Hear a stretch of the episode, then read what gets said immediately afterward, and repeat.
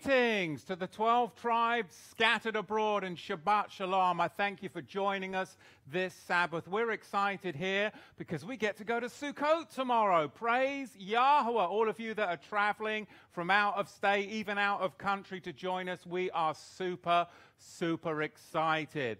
I want to thank you all here and our donors, you out there that support this ministry. Without you, none of this would be possible. It is truly an awe inspiring event preparing for the feasts. It's been overwhelming, but in a really blessed way. In a really blessed way. Now, remember, if you like this video, subscribe to our channel. It does make a difference.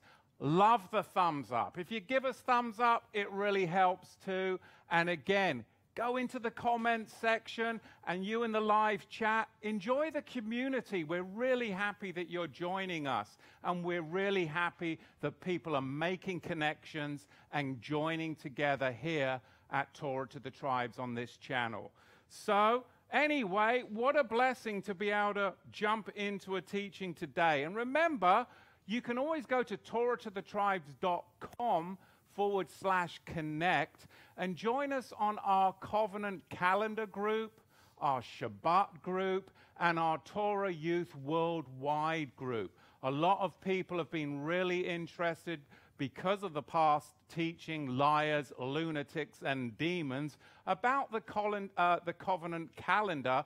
So that's a great group to join where a lot of your questions can really be cleared up in just a matter of moments. So, without any further ado, I have a new teaching right before Shabbat, right before the feasts, I should say. It is entitled Rambam, Rashi, Angels and Calves. Rambam, Rashi, Angels and Calves.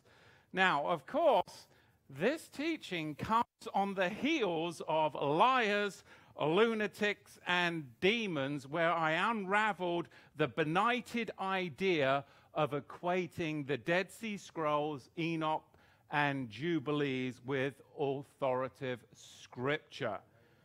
Now, I thought, well, what better opportunity to turn my hand to quoting the rabbis right on the heel of that to illustrate a point.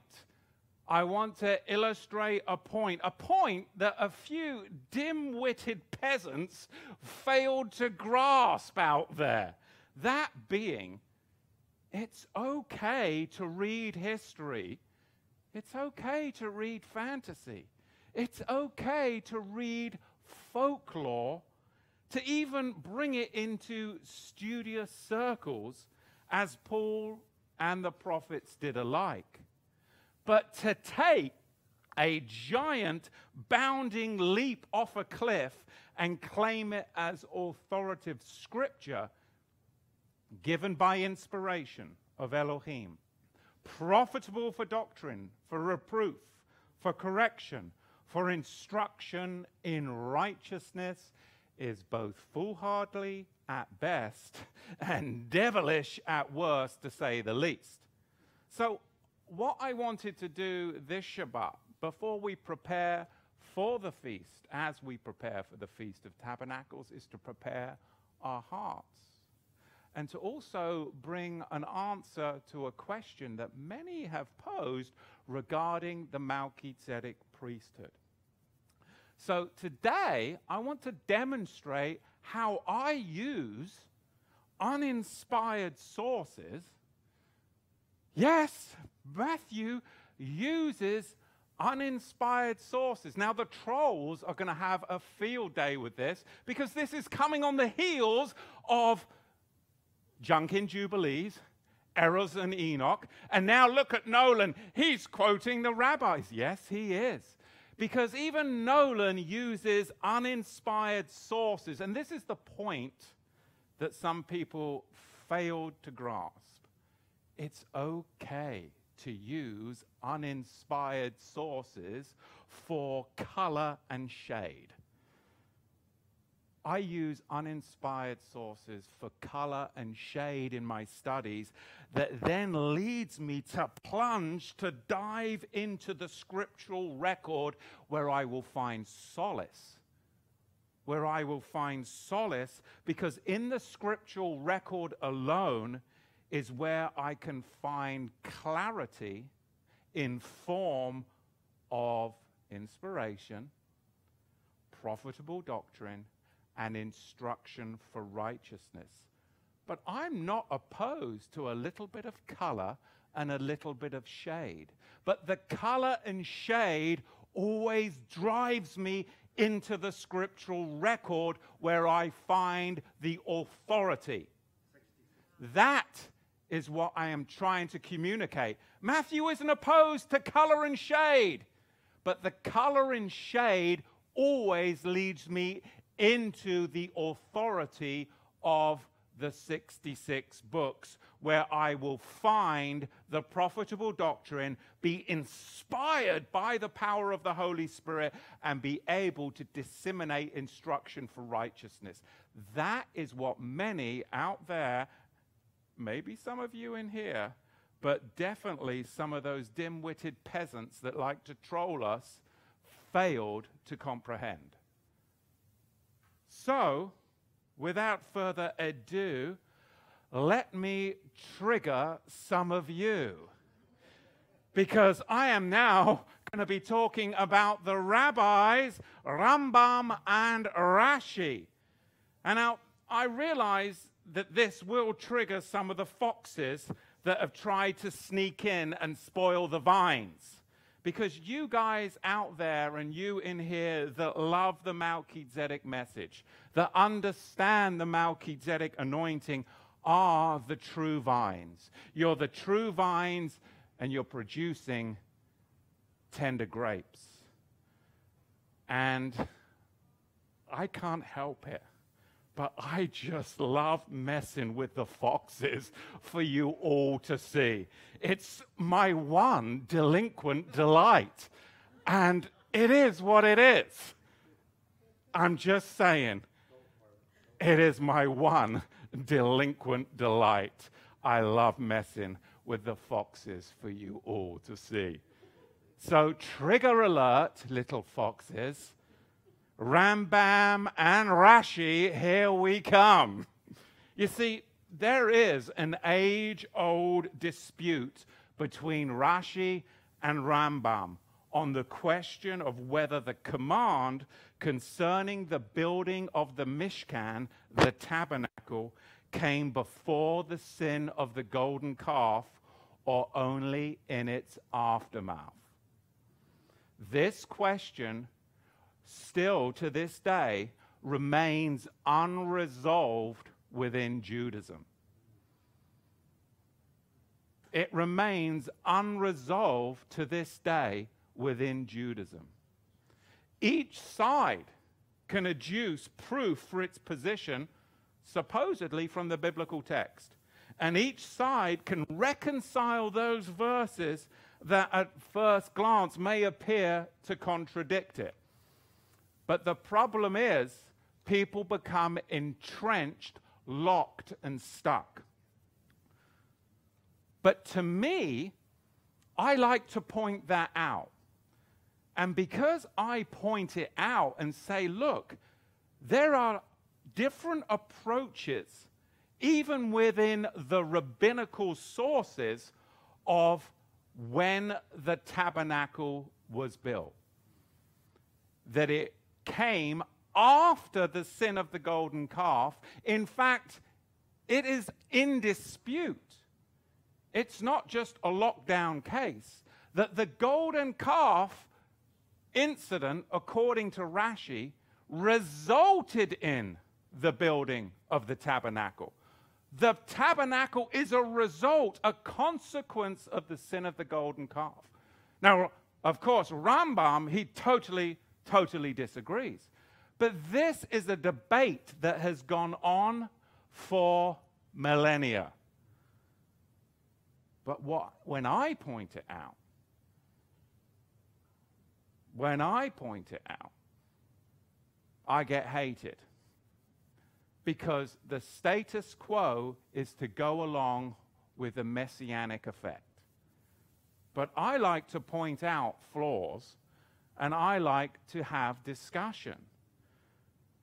Today, I would like to say the solution to the dispute can be resolved by looking in the scriptural record because we have more to look at than the unregenerate Jew.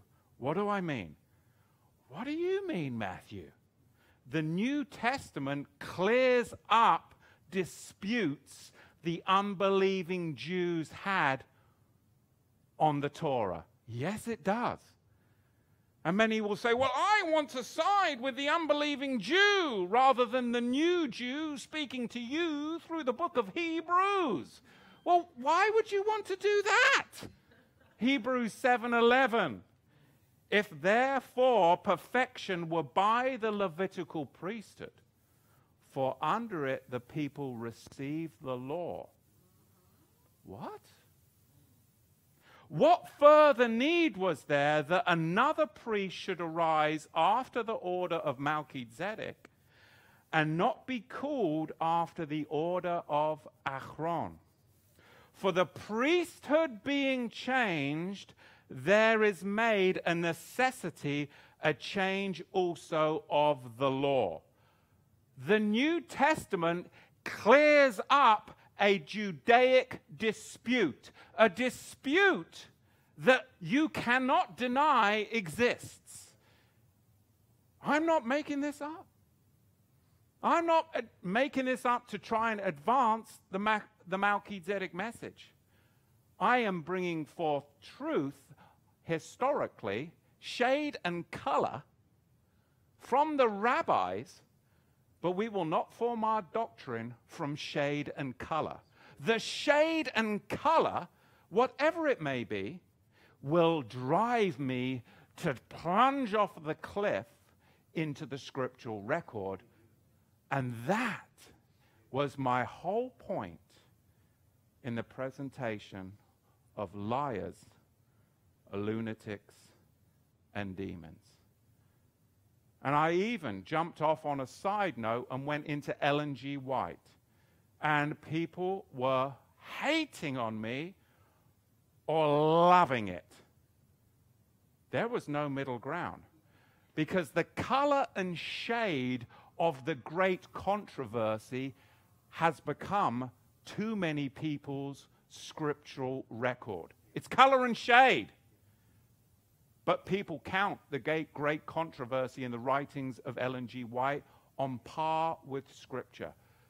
Just as the Jews count the writings of Rambam and Rashi on par with Scripture, just as many today have been struggling with what I've been trying to communicate, they count Jubilees and Enoch on par with Scripture.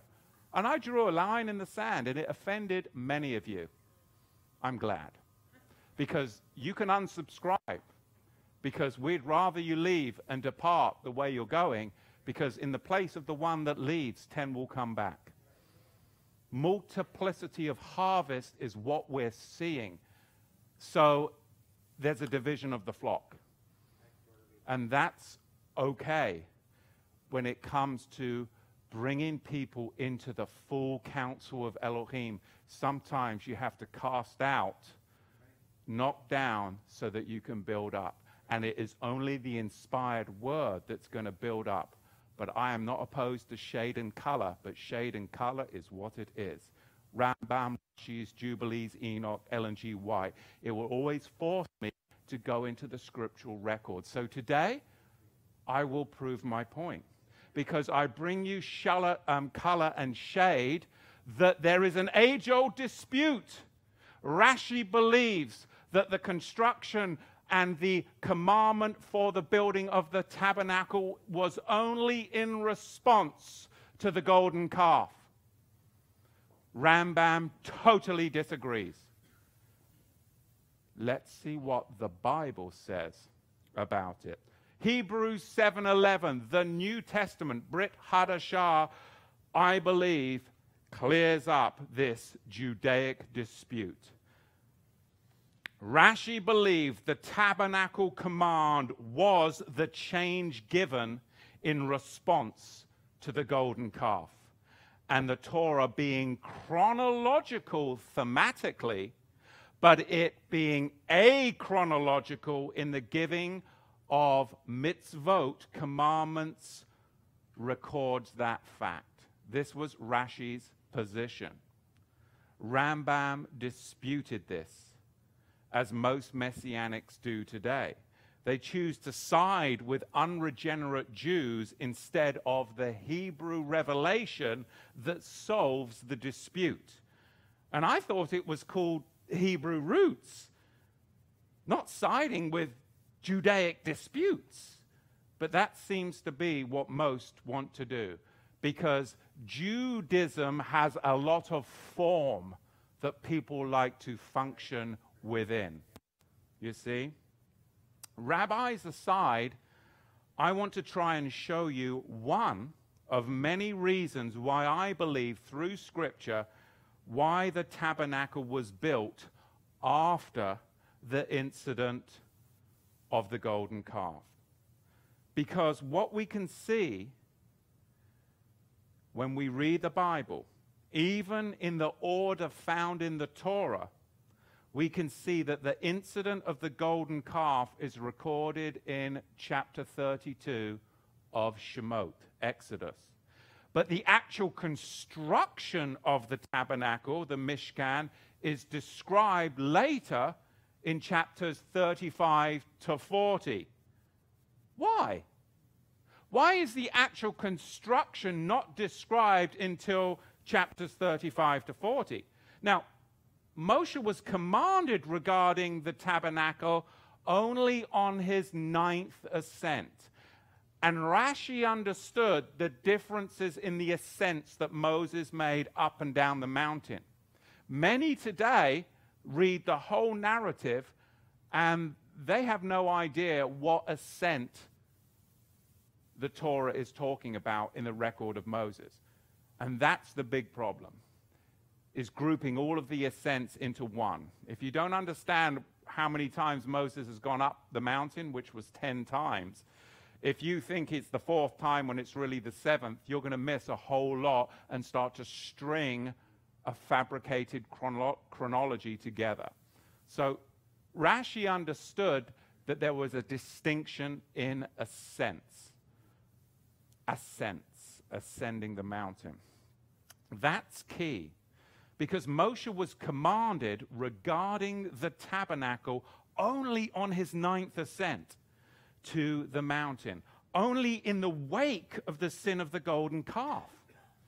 According to Rashi, there is a connection between the golden calf and the need for a tabernacle.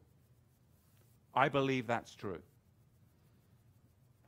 Now, the trolls out there are going to say, see, Matthew's just following the rabbis.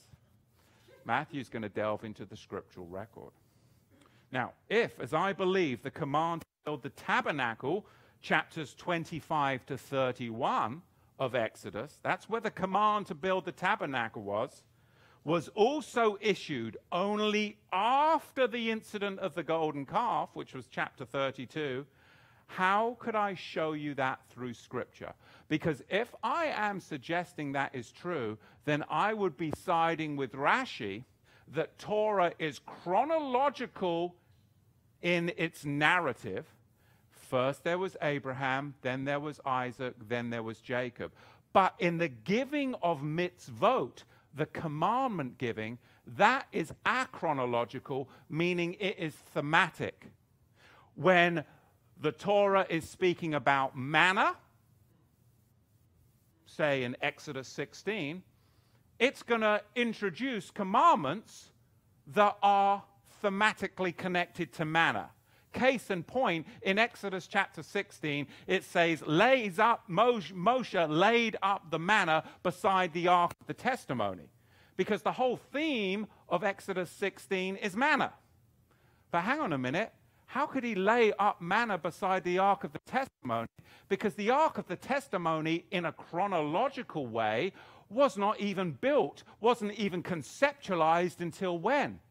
Exodus chapter 25. So this proves a chronology, a chronology. And now we've got some people I'm unsubscribing, he's speaking in tongues. No, he wasn't, he was just tongue tied. But again, you've got people that literally will bounce because of such silly, silly divisional things. I hope we get past the division because Yahweh wants to come together. But people too easily give up flock because of a failure of an individual. I'm going to fail. You're going to fail. It's called humanity. So, all that to say this I believe the command to build the tabernacle, chapters 25 to 31, was also issued only after the incident of the golden calf. And I want to show you one, just one of the reasons why I believe that. I already kind of shared one about the manner of why I believe that, but I want to show you another one. So, this is where I make my point. Because I like making points. My wife would tell you that all the why do you always have to drive home your point? And my children would agree too. That's just the way I'm wired, okay? I get great jollification reading the rabbis. I get great jollification reading Jubilees and Enoch. I get great jollification seeing the junk in Jubilees and the errors in Enoch. You're certainly going to get ideas. You're some of them are going to be strange. You're certainly going to get a glimpse into something that you've never seen before when you read these sources. But you have to establish, listen, in all seriousness, I'm having fun. I'm so excited about Sukkot tomorrow that I thought I'd have a. Oh, yeah, it's Monday for everybody else, my wife. We're getting early because we're preparing. Don't show up tomorrow, show up on Monday. Thank you. Sorry, honey. But in all seriousness, you have to establish your form in authoritative scripture given by inspiration of Elohim for doctrine, for reproof, for correction, for instruction in righteousness, which is found in the 66. The problems that we've had, and some of you out there commenting online, is that you get caught up in the shade and the color, and you can't differentiate between shade and color and authoritative scripture. And when I call it out, I'm hated, but in reality, it's love. You see, that's what people don't get. If you remember when I started the teaching, it was birthed out of a real experience in my life. It was birthed out of a pure place. Yes, I get a little saucy. But you have to understand from my position that I'm in to see people being caught up in error and not getting the inspiration that they could be having because they become so intellectualized and locked down. Who would not want to help somebody come unlocked from that kind of thinking? So, look, in all seriousness, if you can't build it in the 66, uh, you've been hacked and your inspiration lacks. That's the reality. Exodus chapter 20, verse 19. Let's turn there together. Exodus chapter 20, verse 19. I want to explain to you why I believe that the construction of the tabernacle, the command of the tabernacle, is only a response to the sin of the golden calf. Meaning, if there had been no sin of the golden calf, there would have been no earthly tabernacle constructed. Exodus chapter 20, verse 19. Let's turn there together. We're going to look at the altar of earth. The earthen altar. This, of course, is in the book of the covenant. And Yahweh said to Moshe, Thus you shall say to the children of Israel, You yourselves have seen that I have talked with you from heaven. Number one, where did Yahweh speak? From the Shamaim, from heaven. You shall not make with me, number two, gods of silver and gods of gold. You shall not make to you. Number three, an altar of earth you shall make to me, and you shall sacrifice thereon your burnt offerings, your peace offerings, your sheep and your oxen. In every place where I cause my name to be mentioned, I will come to you and I will bless you. Has everybody found that scripture? Did you find it? What's that? You didn't bring your glass. How dare you not bring your spectacles? Exodus, uh, did you find it? Exodus what? Exodus chapter 20, verse 19. Oh, it didn't populate? That was my Bible software program. Where are we?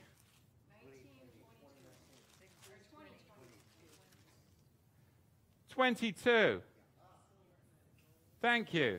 Thank you. Yeah, I did. That was a total um, Bible software error. It wasn't, it was a human error. All right. So it's Exodus chapter 20, verse 22. And Yahweh said to Moshe, Thus you shall say to the children of Israel, You yourselves have seen that I talk with you from heaven. Number one.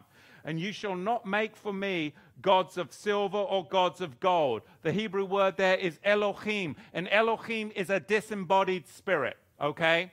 You shall not make any form of a disembodied spirit for me in gods of silver or gold. Very clear. I'm going to prove to you, I hope, Yahweh. Why? I don't need to prove anything to you. I will demonstrate to you why I am so sure that the tabernacle was built in response to the golden calf.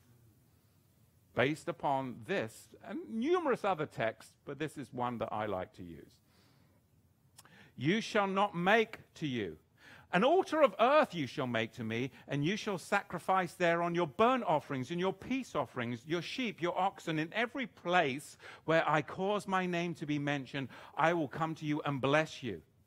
So Yahweh, right here, he gives instructions for his building, doesn't he?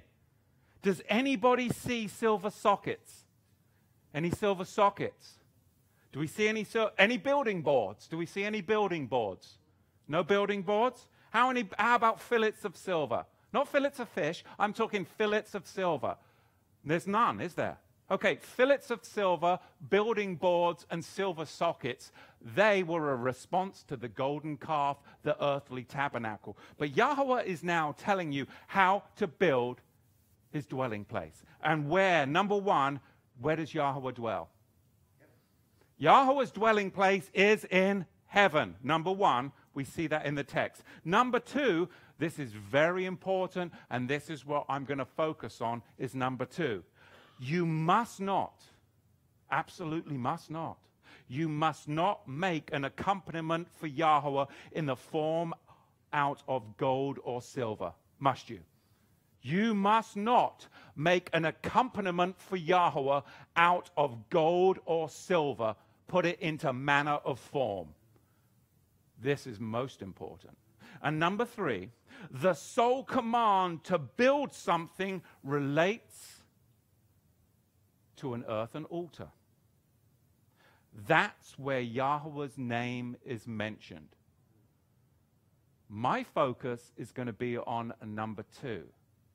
Number two, you must not make an accompaniment for Yahweh in form out of gold or silver. Question Were not the cherubim, the cherubim, made in form out of gold.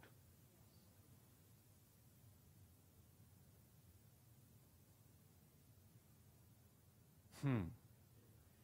Now, this is a problem that we need to address in our movement, whatever you want to call it is. A lot of people troll us, hate us, because they're unable to connect the dots. I've just asked a very important question connect the dots. But you see, that takes reason, logic, and diving into the scriptural record. Yahweh, right here, in the construction of the earthly altar, the earthen mound, the habitation of Yahweh in heaven, gives a strict prohibition against making Elohim disembodied spirits in the form of gold and silver. Yet, we know for a surety in the tabernacle there were disembodied spirits, Elohim, cherubim, cherubim formed out of gold. So the deduction is what? Something must have changed for Yahweh to allow that command to be later added.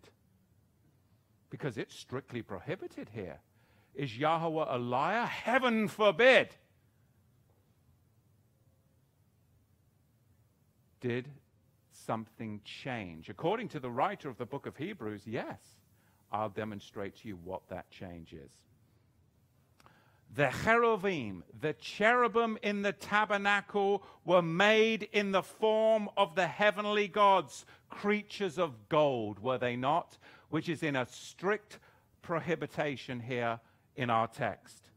Exodus chapter 20, verses 22 onward, shows us it is prohibited to make the ark and the cherubim the gods of gold. Doesn't it? Elohim, a disembodied spirit, of which the cherubim on the kaporim, the ark, are. So you can't talk about a command to build the tabernacle, the Mishkan here, can you? You certainly can't. Because the ark and the cherubim are central to the earthly tabernacle, are they not? They are central to the earthly tabernacle of which it is prohibited here.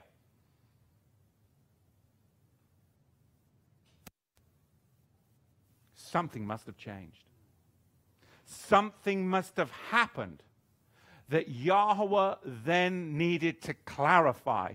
He must have then seen something so grievous, so heinous, that Israel misconstrued something that he then had to make a change in the Torah and literally spell it out to them so that they wouldn't make that mistake again.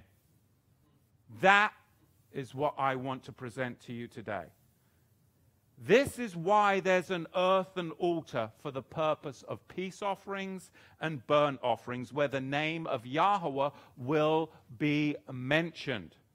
There's only two sacrifices, two, under the Melchizedek administration burnt offerings and peace offerings. Burnt means the sin is fully consumed into the covenant. When you're in the covenant, the sin is fully consumed. Abraham laid open the pieces, the burning torch and the fire and the smoke in the oven. The sin is fully consumed into the covenant and fully administered under the said covenant. Genesis 15, fire between the pieces. You get burnt and then you get peace in the covenant. Why does the book of the covenant Torah mention the earth and altar and not the rest of the tabernacle? Yahweh's glory was always supposed to remain where? Where was Yahweh's glory supposed to remain? In the Shamayim, in the heavens. Because in the heavens is where he would speak to his kingdom and priests whose job was to touch the earth and minister on the earth to humanity. And as a kingdom of priests under the order of Melchizedek, they were fully empowered to do that. But something went wrong. The command regarding the tabernacle, I believe, is demonstrated here to be a change in Yahweh's governance of Israel in the wake of the sin of the golden calf. The golden calf we have understood it, myself in the past also. When they built that golden calf, even Christian commentators and Judaic commentators will tell you that it was something that they picked up in Egypt. They built what?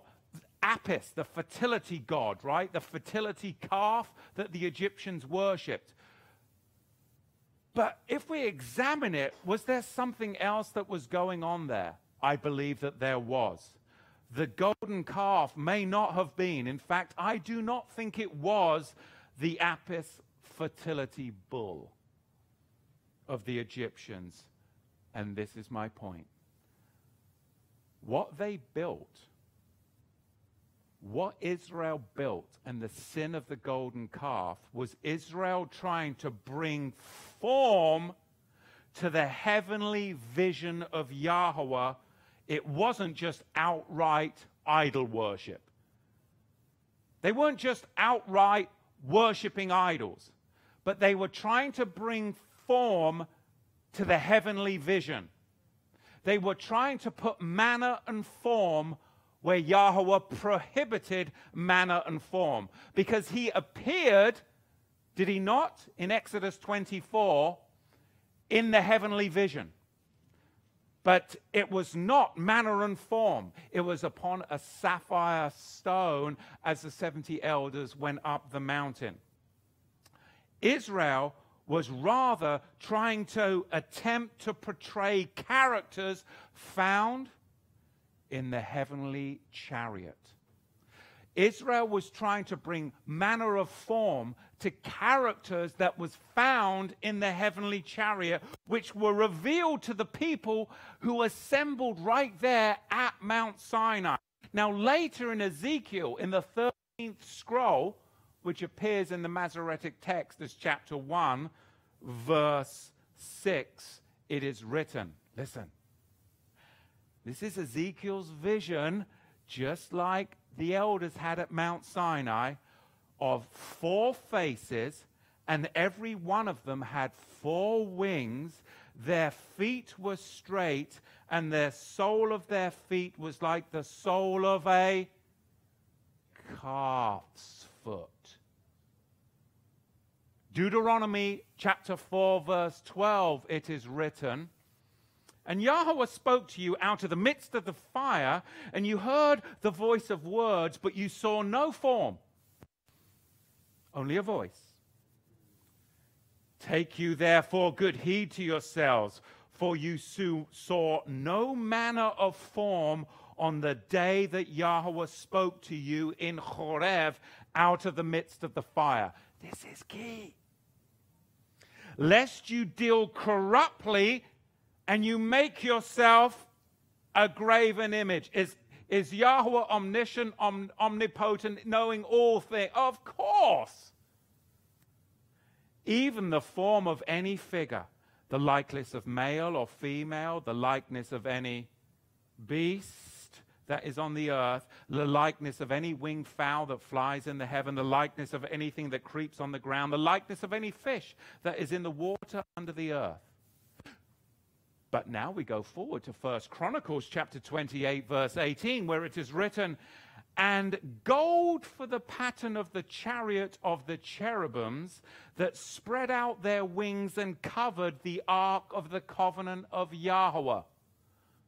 This is a direct prohibition back in Exodus chapter 20, right? A direct prohibition. Was it chapter 20? Got me confused. Yes, 20, 22. Thank you. I hope you're tracking with me because what I'm trying to present to you is that the tabernacle is a response to the golden calf. because Yahweh had to make it clear. He had to make it clear to Israel that the kavod, the glory of Yahweh, didn't rest on the cherubim. It didn't rest on the calves of gold, did it? Did Yahweh's kavod rest in form and manner of form upon the calves, the golden cherubim, or was it in the space in between which had no manner of form. Yahweh responded with the building of the tabernacle. It was a response to the sin of the golden calf because he had to clearly correct Israel that they were trying to put form to the heavenly vision. So therefore, he built the tabernacle, he put in the golden cherubim, which was an earlier prohibition to demonstrate that my kavod, my glory, doesn't actually rest in form and manner of form on the cherubim. It is in the place in between. He had to communicate to them that because the sin of the golden calf is that they built a form to what Ezekiel says in the 13th scroll in the first chapter of his vision. The tabernacle is surely a response to the golden calf. Yahweh had to make it clear to Israel that the glory didn't rest on the cherubim, on the calves of gold. He had to spell it out to them. His glory was to rest in heaven where he could speak to man and his name would be mentioned on the earth. We are living in this day and age where we are mentioning his name, no longer bringing it to vanity by saying the Lord and God. We're pronouncing and proclaiming the name of Yahweh to the nations. We're understanding the importance of the Melchizedek anointing, and we understand the absolute deprivation that was caused by the golden calf and the imposition of the book of the law. Only after the golden calf did Yahweh have to spell it out to Israel that his glory was resting in the place in between where there was no manner of form. That's a lot to ponder, but it's powerful Let's go back into the scriptural record, Bamidbar, Numbers chapter 7, verse 89. And when Moshe went into the tent of meeting that he might speak with him, then he heard the voice speaking to him from above the ark cover that was upon the ark of the testimony, from between the two cherubim, and he spoke unto him. It wasn't on the cherubim. It was in between where there was no manner and no form. The voice of Yahweh came from the empty space. The voice of Yahweh came from the empty space between the two cherubim above the ark, a place where there was no manner of form, but only the cherubim. Now, from Ezekiel, we know the cherubim were similar to calves, were they not? They were similar to calves. The Torah, here's the crux. The Torah changed its instruction in the wake of the incident involving the golden calf in order to clarify who is truly the Elohim of Israel. That's what all of this is about. Who is truly the Elohim of Israel. We're coming up to Sukkot. It's one of the three pilgrimage feasts that are mentioned right within the text predating the construction of the tabernacle. Why? Why are the three pilgrimage feasts so important? I want you to look at the shift in the language between the instruction now of the three pilgrimage feasts.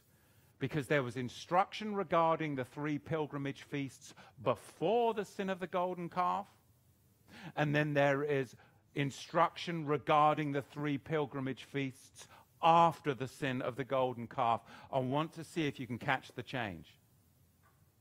Because remember my statement the Torah changed its instructions in the wake of the incident involving the golden calf in order to clarify who the Elohim of Israel.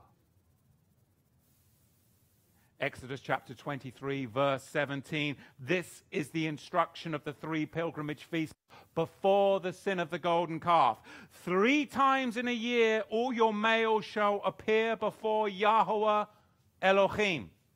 Now look at the instruction regarding the three pilgrimage feasts and see if you can catch the change, the shift in language after the golden calf. Exodus chapter 34, Shemot 34, verse 23. Three times in a year shall all your males appear before Yahweh Elohim, the Elohim of Israel. I made it obvious for you. Two words are added Elohim, Israel. Why? The wording change brings to mind the vision that led to the golden calf debacle. The wording change brings to mind the vision that led to the golden calf debacle. Exodus chapter 24, verse 10 And they saw the Elohim of Israel, and there was under his feet the like of a paved work of sapphire stone. This is the same statement, or should I say, misstatement, they made regarding the golden calf. Exactly. Exodus chapter 32, verse 4. And they said, This is your Elohim, O Israel, which brought you out of the land of Egypt. Do you really think that they thought the Apis fertility bull brought them out of the land of Egypt? No. They were trying to put manner of form to the earth, the heavenly vision of Exodus 24. They were trying to put manner of form in the form of gold in violation to the earth and mound instruction. They were trying to bring manner of form to the heavenly visions, and they said, This is your Elohim, the Elohim of Israel. Those two key words they tried to bring manner of form to.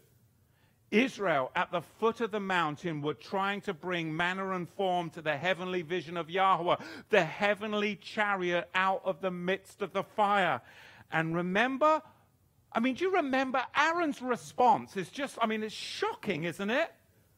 I mean, it's just like his response is shocking. It's like, oh, yeah, so uh, they, they, they, they gave me this gold, right? I'm sounding like some New York mobster because that's what Aaron really, he sounded like that. He, they gave me this gold and um, uh, I kind of cast it into the fire and uh, I think I'll pop this calf. I mean, when you read that, you're like, what? Aaron, really? You try, you're trying this on Moshe? You're trying this on Moshe Rabbeinu? I mean, you really, I mean, maybe if you tried this on Hur, but Moshe, he's not going to fall for this. So they gave me this gold. Then I cast it into the fire, and there came out this calf. right? Now, an interesting side note for you. An interesting. An, inter- an interesting side note for you, though. We are coming up to the three pilgrimage feasts. And on the three pilgrimage feasts, do you know what they would do in ancient Israel? On the three pilgrimage feasts, they would open up the curtain in order to allow the people to see the cherubim.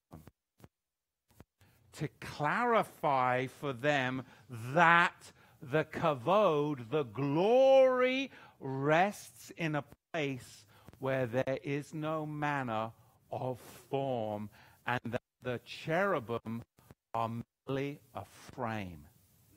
And this was the whole golden calf debacle, which was why the tabernacle was constructed, because Yahweh had to spell it out to them, which is why there was a change in the Torah. There is a strict prohibition against making cherubim. Yet, the whole point of the earthly tabernacle is the cherubim.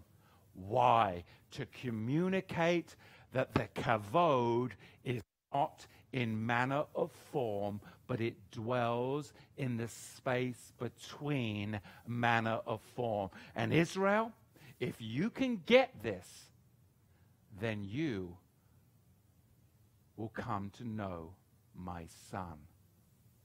Because Yahweh's plan of redemption is his kavod, his glory, coming down to us in manner of form, but do not confuse it with synchronicity or syncretism of the children of Israel at the golden calf. The purpose of the tabernacle was to present a frame until the builder and framer of our faith came and presented his tabernacle as a sacrifice to us all.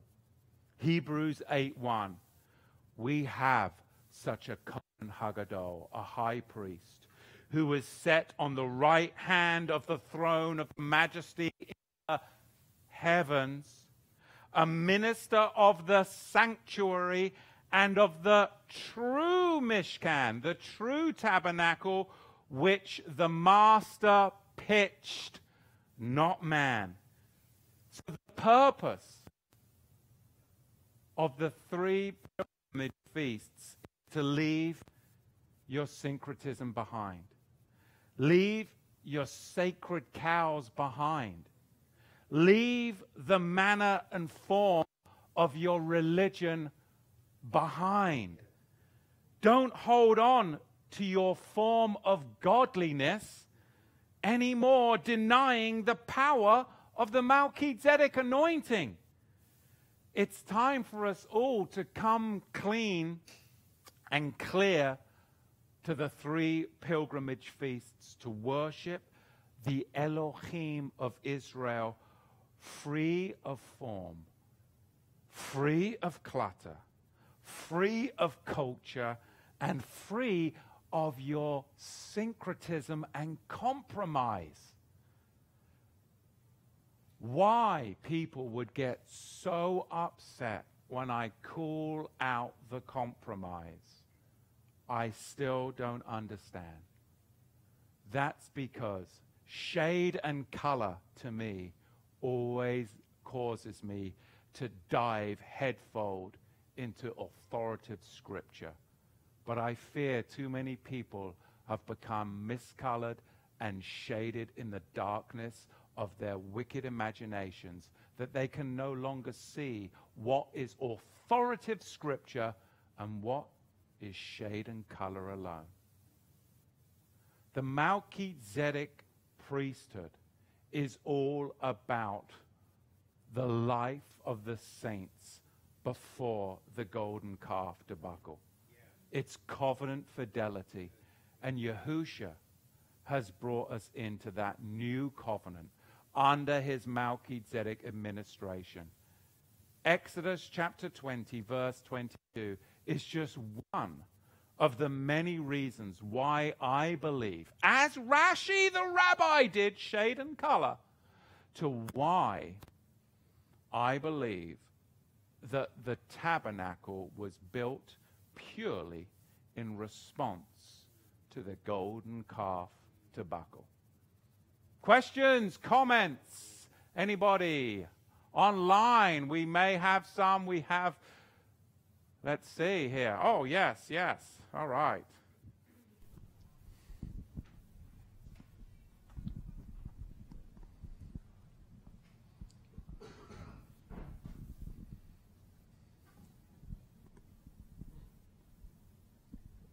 Let's go All on right. the main camera so I can sit down and have a little chat here. All right, we've got an online question here. The, the, the person is asking why did they change Passover from a local feast to a pilgrimage feast?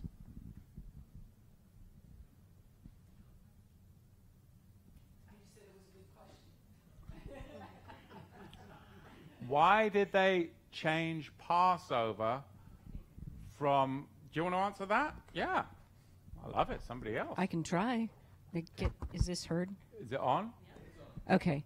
Um, I believe that as the as things shifted and the um, people started to go farther, they went to Jerusalem. Tr- staying, doing the Passover at their home before they got to Jerusalem didn't work so well. So they started integrating it with a temple service with the feast of ta- um, unleavened bread. That's my thought. So my response to that would be that Passover initially was a moed of the home.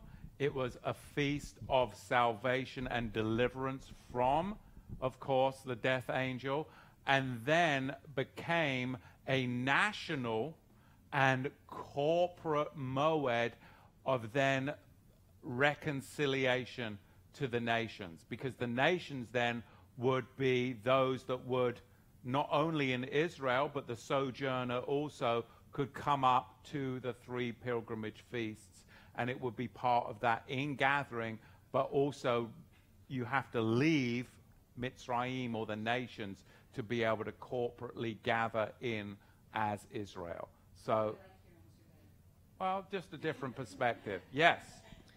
Okay, next question. Only the males appearing before Yahweh for the three pilgrimage feasts? Why is that? And what about females? Thank you. Excellent. Well, of course, we understand in the Tanakh that is a patriarchal society.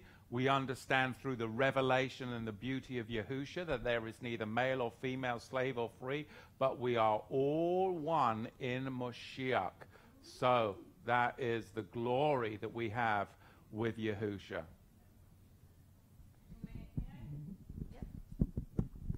And you can tell me if I'm mistaken, but I'm believing that the um, the male was because that um, women were very much involved in the care and you know children, elderly folks, people that couldn't make it. So he didn't say, "Now you need to." come to whenever you have these needs to take care of your children, you're nursing, you're pregnant, whatever. Come if you can, but it's not required for the daughters. Yeah, again, which would line up with a patriarchal society where the women were very much within the home care and the development of that society, whereas the males would be the ones that would go forth representing the household. Yes, question. Question Could Matthew address the recent animal sacrifice in Israel? Yes, I think I put a little post on Facebook. It was absolutely an abomination.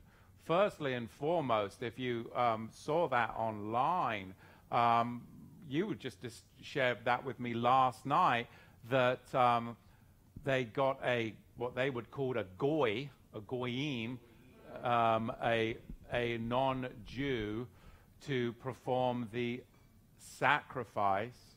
And of course, that was because, according to their understanding, only the Goyim could do it on an altar outside the gates. Now, I find it very interesting that it coincided with the covenant calendar day of Yom Kippur, and I find that that is just not a coincidence. Of course, the synagogue of Satan knows what the true covenant calendar is as far as the covenant code. Now, why is this happening in this day and age? Because we are moving, moving closer to the ultimate abomination of desolation, which is all going to be about the sacrificial blood of animals. Which is why this Melchizedek understanding, this teaching today, is so important. And Hebrews chapter 9 and chapter 10, clearly demonstrates to us the shift and the transference and the supremacy of the sacrifice and blood of Yahusha, which is truly our safety in a day of extreme wickedness and extreme confusion. It was so sad for me to see so many um, deceived Christian Zionists um, and Messianics that were all clapping and hurrah with, you know, the barbecue briquettes, the construction lumber, right. the hewn stones, and the lighter fluid. I mean, it's outrageous. A desecration of all that is holy. It just shows you the agenda of the synagogue of Satan and the Noahide laws that they are trying to push through. Yes, thank you so much. I'm so excited about Sukkot, though. I just really am. So, anyway, sorry. Yes. All right, next question. Are you still doing the teaching for the book of Revelation? Am I still doing the teaching of the? Yes, I am. It is. It is a plan. Uh, it truly is a plan. Yes, I have been studying away but it is not going to be in my timing. It is going to be fully in Yahweh's timing, and it is an overwhelming, overwhelming. I thought that teaching the 13 scrolls of Ezekiel was a tremendous undertaking. The book of Revelation, my goodness. But I'm so thankful for the training and preparation that Yahweh has for me. But I, I'm, I'm doing my due diligence, but I have to wait until the Ruach HaKodesh sets me free to do that. And um, I really, I really do. But yes, it is uh, my full intention. But I'm not going to date set. So Hebrews 7:11. Uh, I appreciate the clarification to make a distinction for Israel. Do you also possibly think that that's why they said that the book of the law was a schoolmaster that would lead you to Messiah? I definitely do. That's exactly it. Um, the book of the law is the schoolmaster. And this is the thing that I, I want to discuss briefly. Um, I think I've, I have good, uh, good picture on the, on the camera there, so I want to speak to the camera as well. You guys online that are still tuning in appreciate that. Is too many times people are not willing to take a stand. I'm one that takes a stand constantly because I want you to know where I stand. You make your own decisions. I have very little patience on the foxes that try to destroy the vines and the fruit because they, they have no names and they stand for nothing. I'd like to pose a question to you all in here and a question to you all out there that will help you identify those that are unwilling to take a stand. And the simple test is a Galatians test. In, in fact, specifically in Galatians chapter 3, Paul identifies the book of the law by name. You must take a stand. There are four options that are available to you. I want to know where you stand.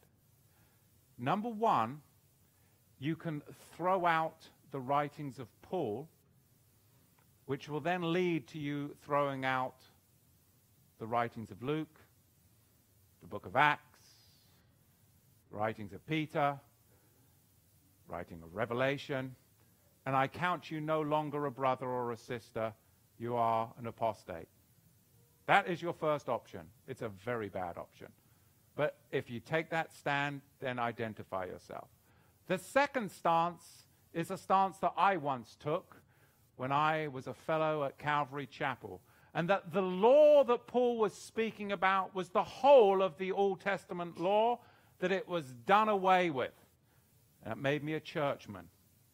And if that's what you believe, then I know where you stand. That's your second option. Your third option is that you can say, like I also used to say in the Messianic movement, that Paul is juxtaposing the written law versus the oral law of the rabbis.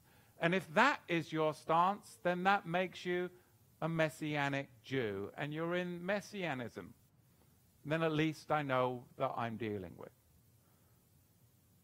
And the fourth option is that, like Paul, you can identify it that this is Paul juxtaposing the book of the law, book of the covenant dichotomy.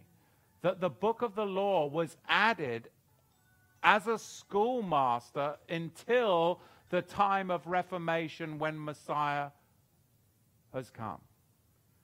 But please take a stance because the foxes that go through the vine, they'll say, Well, no, I'm not messianic.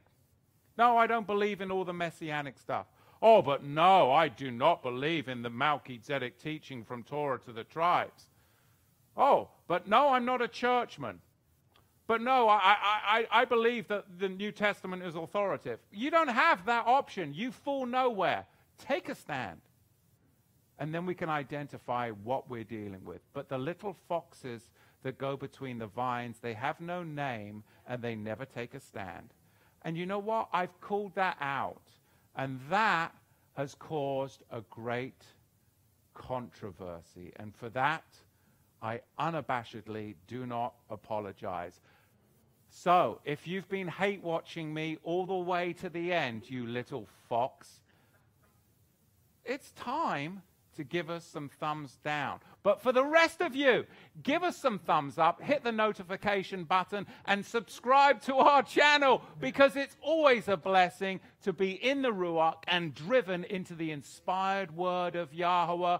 And we hope that you'll catch us and tune in. We hope to be broadcasting live from the Feast of Tabernacles, a city on a hill right here on Monday for a whole week and more at Sukkot, one of the three pilgrimage feasts. We'll catch you live during the festival. Baruch Hashem Yahweh. Amen.